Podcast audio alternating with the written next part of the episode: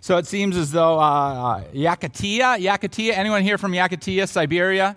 It's near the Arctic Circle. They have like this mammoth problem, which is really revolving around mammoths. Uh, it's believed that 80% of the mammoths who have ever lived are now occupied in Yakutia, um, Russia.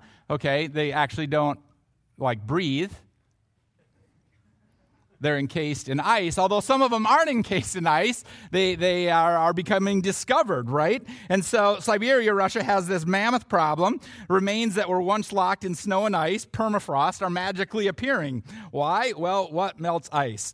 At any rate, we'll just let that one be the market for mammoth remains uh, is really a hot market okay? They figure about 100 tons of mammoth remains are taken out of yakutia each year right? And they think that roughly there's 550000 tons of mammoth remains. Now it's not bad if they're taken legally. If, if you're a resident of the area you can go out kind of like we would go and look for sheds. You can go out and you can try to find mammoth pieces and parts and tusks and whatnot.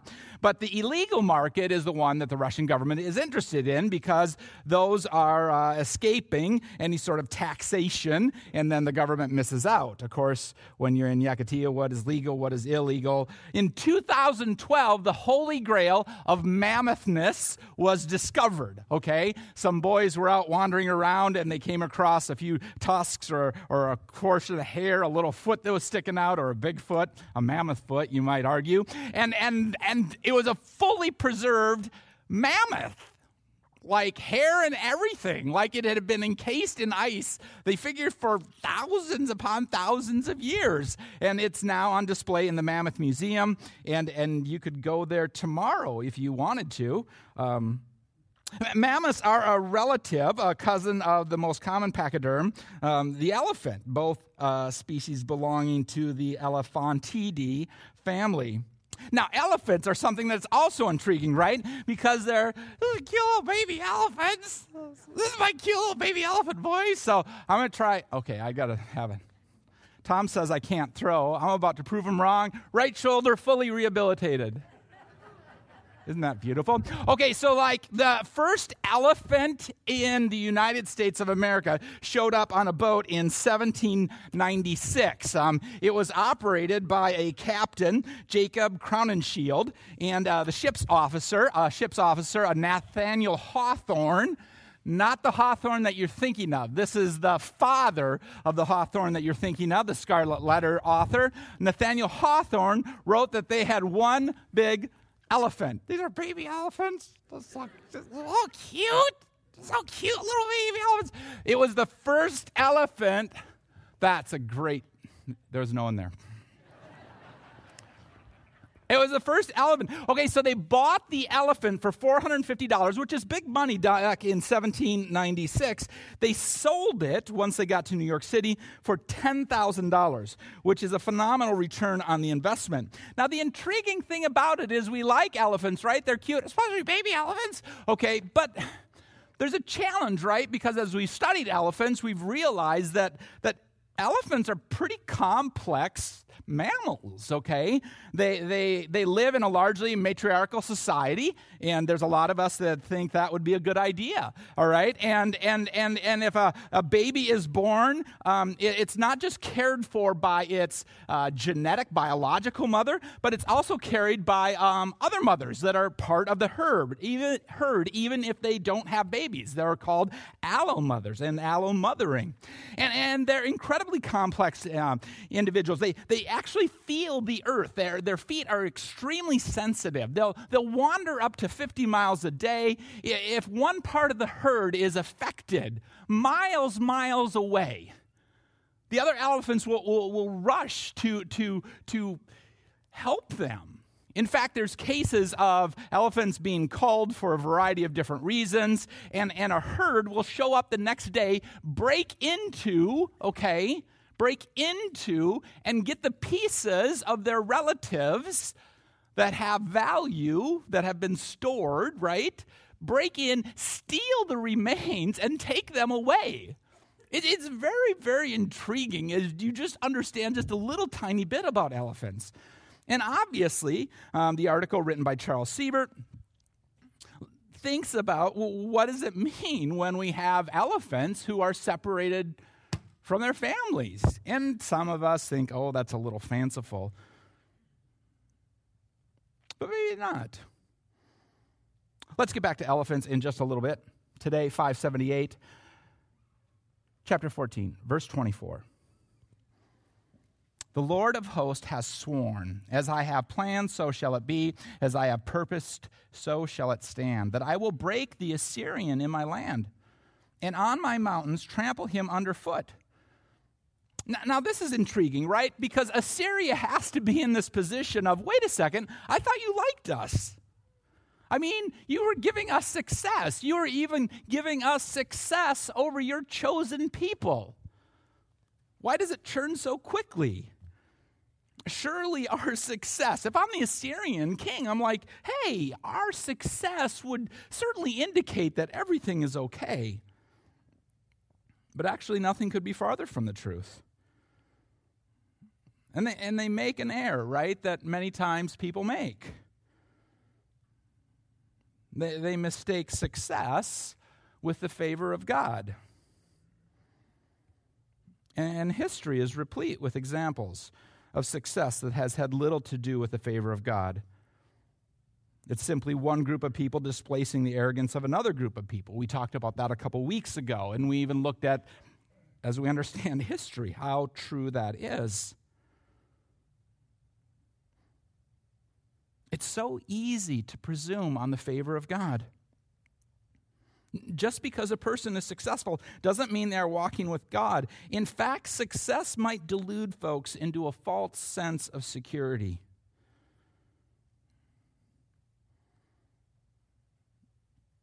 Obviously, the message comes to us today, right? Because we live in a wildly successful land. We enjoy the benefit of an economic system that is absolutely historic. We, we can, I think, assume that because we're successful, ah, that means God likes us. And I don't want to say that's not true. I just want to caution us to not presume on the favor of God. Just because a person is successful doesn't mean they're walking with God. In fact, success might delude folks into a false sense of security. How do you know, right? How do you know? I mean, because if the measure was, wow, if I'm successful, God likes me, and now if you're saying, well, I'm successful, do I, does God really like me, or am I just successful? Why, great question. How do you know? How do you know? Look at your life. Is God a priority in our lives? I mean, think about dental health, right? Right? If dental health is a priority, you, do what? You brush your teeth. I brushed my teeth today. Tanya encourages me to brush my teeth more often. I kind of jack with her a little bit, letting her think that I don't brush my teeth as often as I do. But I at least brush my teeth at least once a day. Not always after peanut butter. But if dental health is a priority, right, you do it. You do it every day, right? You brush your teeth, you floss, you do the things necessary, maybe even twice a day when you get up in the morning. If you have bad coffee breath, please brush your teeth. It really makes a difference. You don't want to be known as the guy who has bad coffee breath. It's just it's not it's not a good place to be. It's a bad place to be. No one likes to be around you, even if you're a very nice person. And and before you go to bed at night, brush your teeth. It's it's good. Do it, right? dental health. You know it's a priority if you do it. Is it God a priority in our lives? Do we intersect with God at least as often as we brush our teeth? For some of us, more. We can talk about nutritional health and emotional health. We, we know these things are a priority. If there's a frequency if, the, if there's moments in our lives on a consistent basis where we intersect with these things. Don't presume on the favor of God. Don't think just because we're successful, we're walking with God. Another way of looking at this Am I looking for my rights in a given situation? Okay, presuming upon the favor of God. Okay, am I really walking with God? Am I, am I looking for my rights or am I looking for His rights? Am I looking for His priorities or am I looking for my priorities? Am I seeking to honor my name or am I seeking to honor His name? this last Friday, I went for a bike ride. It was a beautiful morning. It was really, really hot. I burned through a lot of electrolyte solution, and and uh, and and I got back to Nisswa, right? And I hadn't gone out very far, but I got back to Nisswa, and I'm on the trail, right? And there's these three young miscreants in front of me. And I know, I know that I'm getting old based on how I think of people who are younger than me. Okay? And they're they're really not interested in riding their bikes like i'm interested in riding my bike okay? And i have space for that. I have tons of space for that okay? I get it. I get it. I get it. But these three were just on the trail going three abreast okay? And just like taking up the whole trail and so i'm like one rider slowing down one rider slowing down some more one rider slowing down some more. And my voice is increasing because they're not paying any attention to me whatsoever. And finally, I'm relatively close, slowed down to almost a complete stop. And I'm like, one rider, get off the trail. And this little miscreant, you know, this little stub of a thing, you know, but he was probably junior, senior high age with a mouth, okay? He turns around and just gives it to me. He's like, quit yelling at kids. What are you yelling at kids for? And I'm like, because you're on the trail and I'm by them now, right? And then he says something else, and I locked up the brakes. In fact, I almost did an endo, but I released the front brakes close enough because that really would have been awkward, right? And I came around and I'm like, what did you say? And we continue this conversation in escalating tones of volume. And finally, I'm like, what's your name? He's like, I don't have to tell you your name. And I'm like, you're right. And he's like, what's your name? I'm like, John Just, look it up. Dang it. And I'm like, seriously, why did I do that? Why? I know. And I'm not saying telling him my name. I'm like, why didn't I just keep on riding? Because my rights were trampled on. Because my honor was being stampled, trampled, destroyed. I failed. I failed. I failed. I was 100% right and I failed. Don't presume on the favor of God. Are we looking for our rights or His? Are we looking for our honor or His? Another way of looking at it why am I doing what I am doing?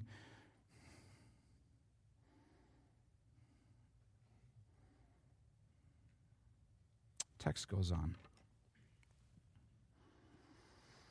I will break the Assyrian in my land, and on my mountain trample him underfoot, and his yoke shall depart from them, and his burden from their shoulder. This is the purpose that is purpose concerning the whole earth. White egg omelets missing the yolk. It's a picture of what God always comes back to, right? Always comes back to. It's, it's this picture that that the authentic follower of Jesus Christ is always aligned with. This hope, this future reality, no yoke. The burden of life, the, the, the burden of trying, of wondering. No more yoke. No more oppression. Aren't we tired sometimes? Uh, oh, don't we just get tired of trying to live up to what others think? Don't we just get exhausted from trying to, to live up to what others want from us, what others think we need to be? And wouldn't it be refreshing to just be you? Loved by a holy God, walking with a holy God. Missing the yoke, being led by God out of a tough spot. And, and, and that is always the promise of God. the promise of God to always lead his people out of oppression, out of enslavement, out of pain. A world which so often makes it so difficult to follow him. He promises to lead the willing, even the weak, out of that reality. Can we get to the point where any encounter that we have in life is an opportunity to follow God, to be led by God? You know, we've been talking a little bit about this whole idea of, okay, the, the, sovereignty of God, the control of God, right, at a macro level. And often we'll say the control of God or God's in control of the situation, and we apply it at a micro level. And, and I'm not saying that that's not true, right? Okay, but it's, it's not always helpful. So, so instead of saying someone, well, God is in control after they've say, offered a devastating loss, maybe a sharper thing would be to say, if you need to say something, because sometimes the best thing to say is nothing.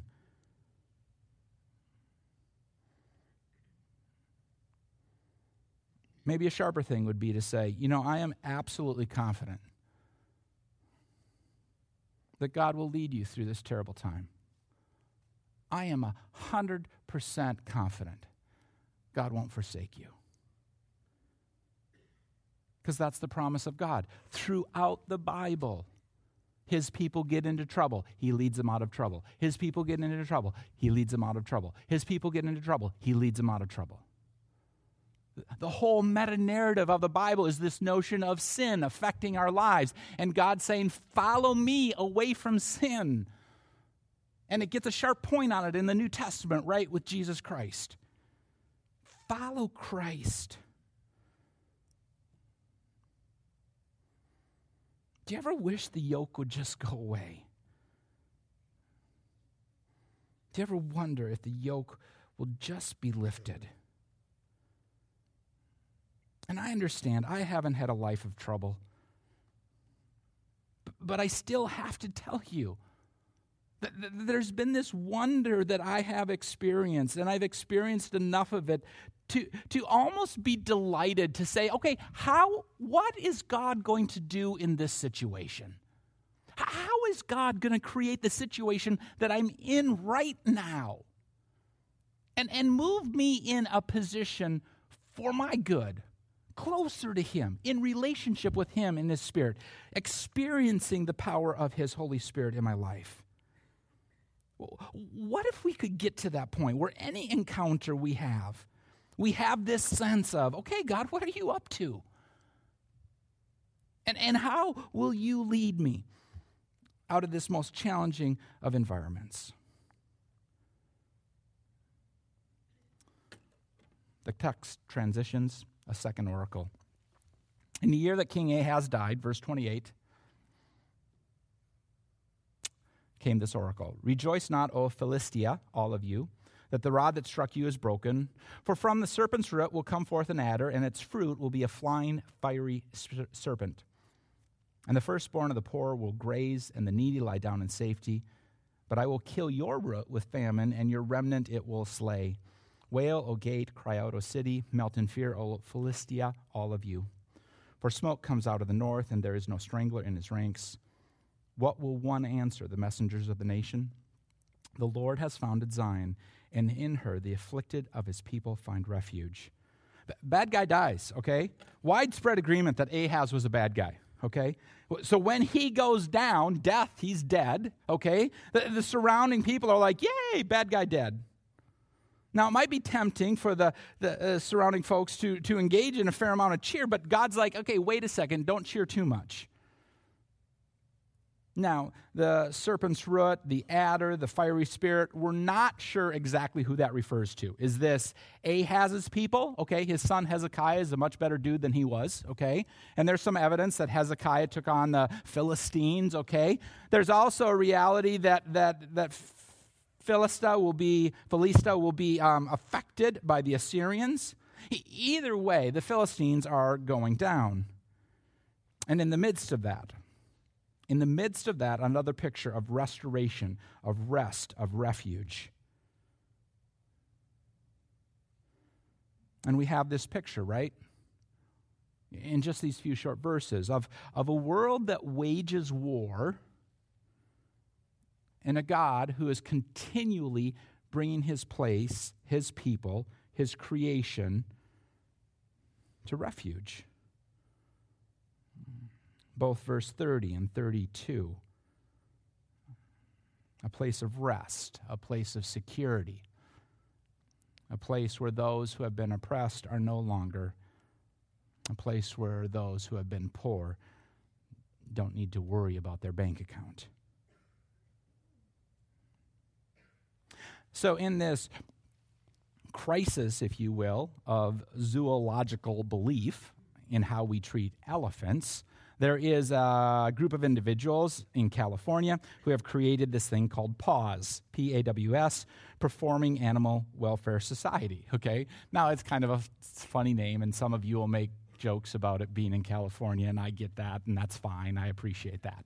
But what it is, is it's 2,300 acres where an elephant or a big cat or other things can go and live out their natural lives. And really, well, they don't have to be imprisoned in a zoo.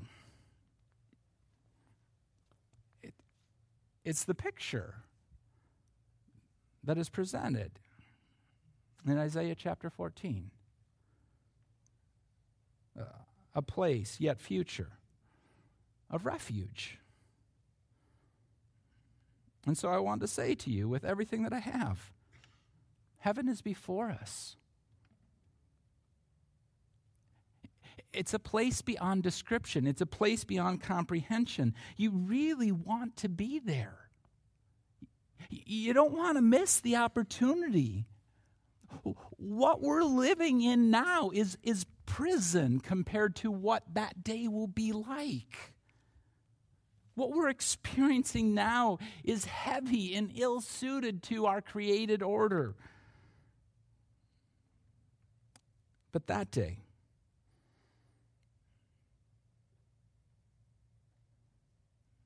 for those who have followed Jesus Christ, for those who have a relationship with the Father, Son, and the Spirit. Heaven is before us. Never forget that. Re- refresh your heart on a daily basis with that reality. Refresh your heart with a certain knowledge that you are walking with God, the creator of the world, who promises refuge for all who follow his Son. Please pray with me. Father, we come to you.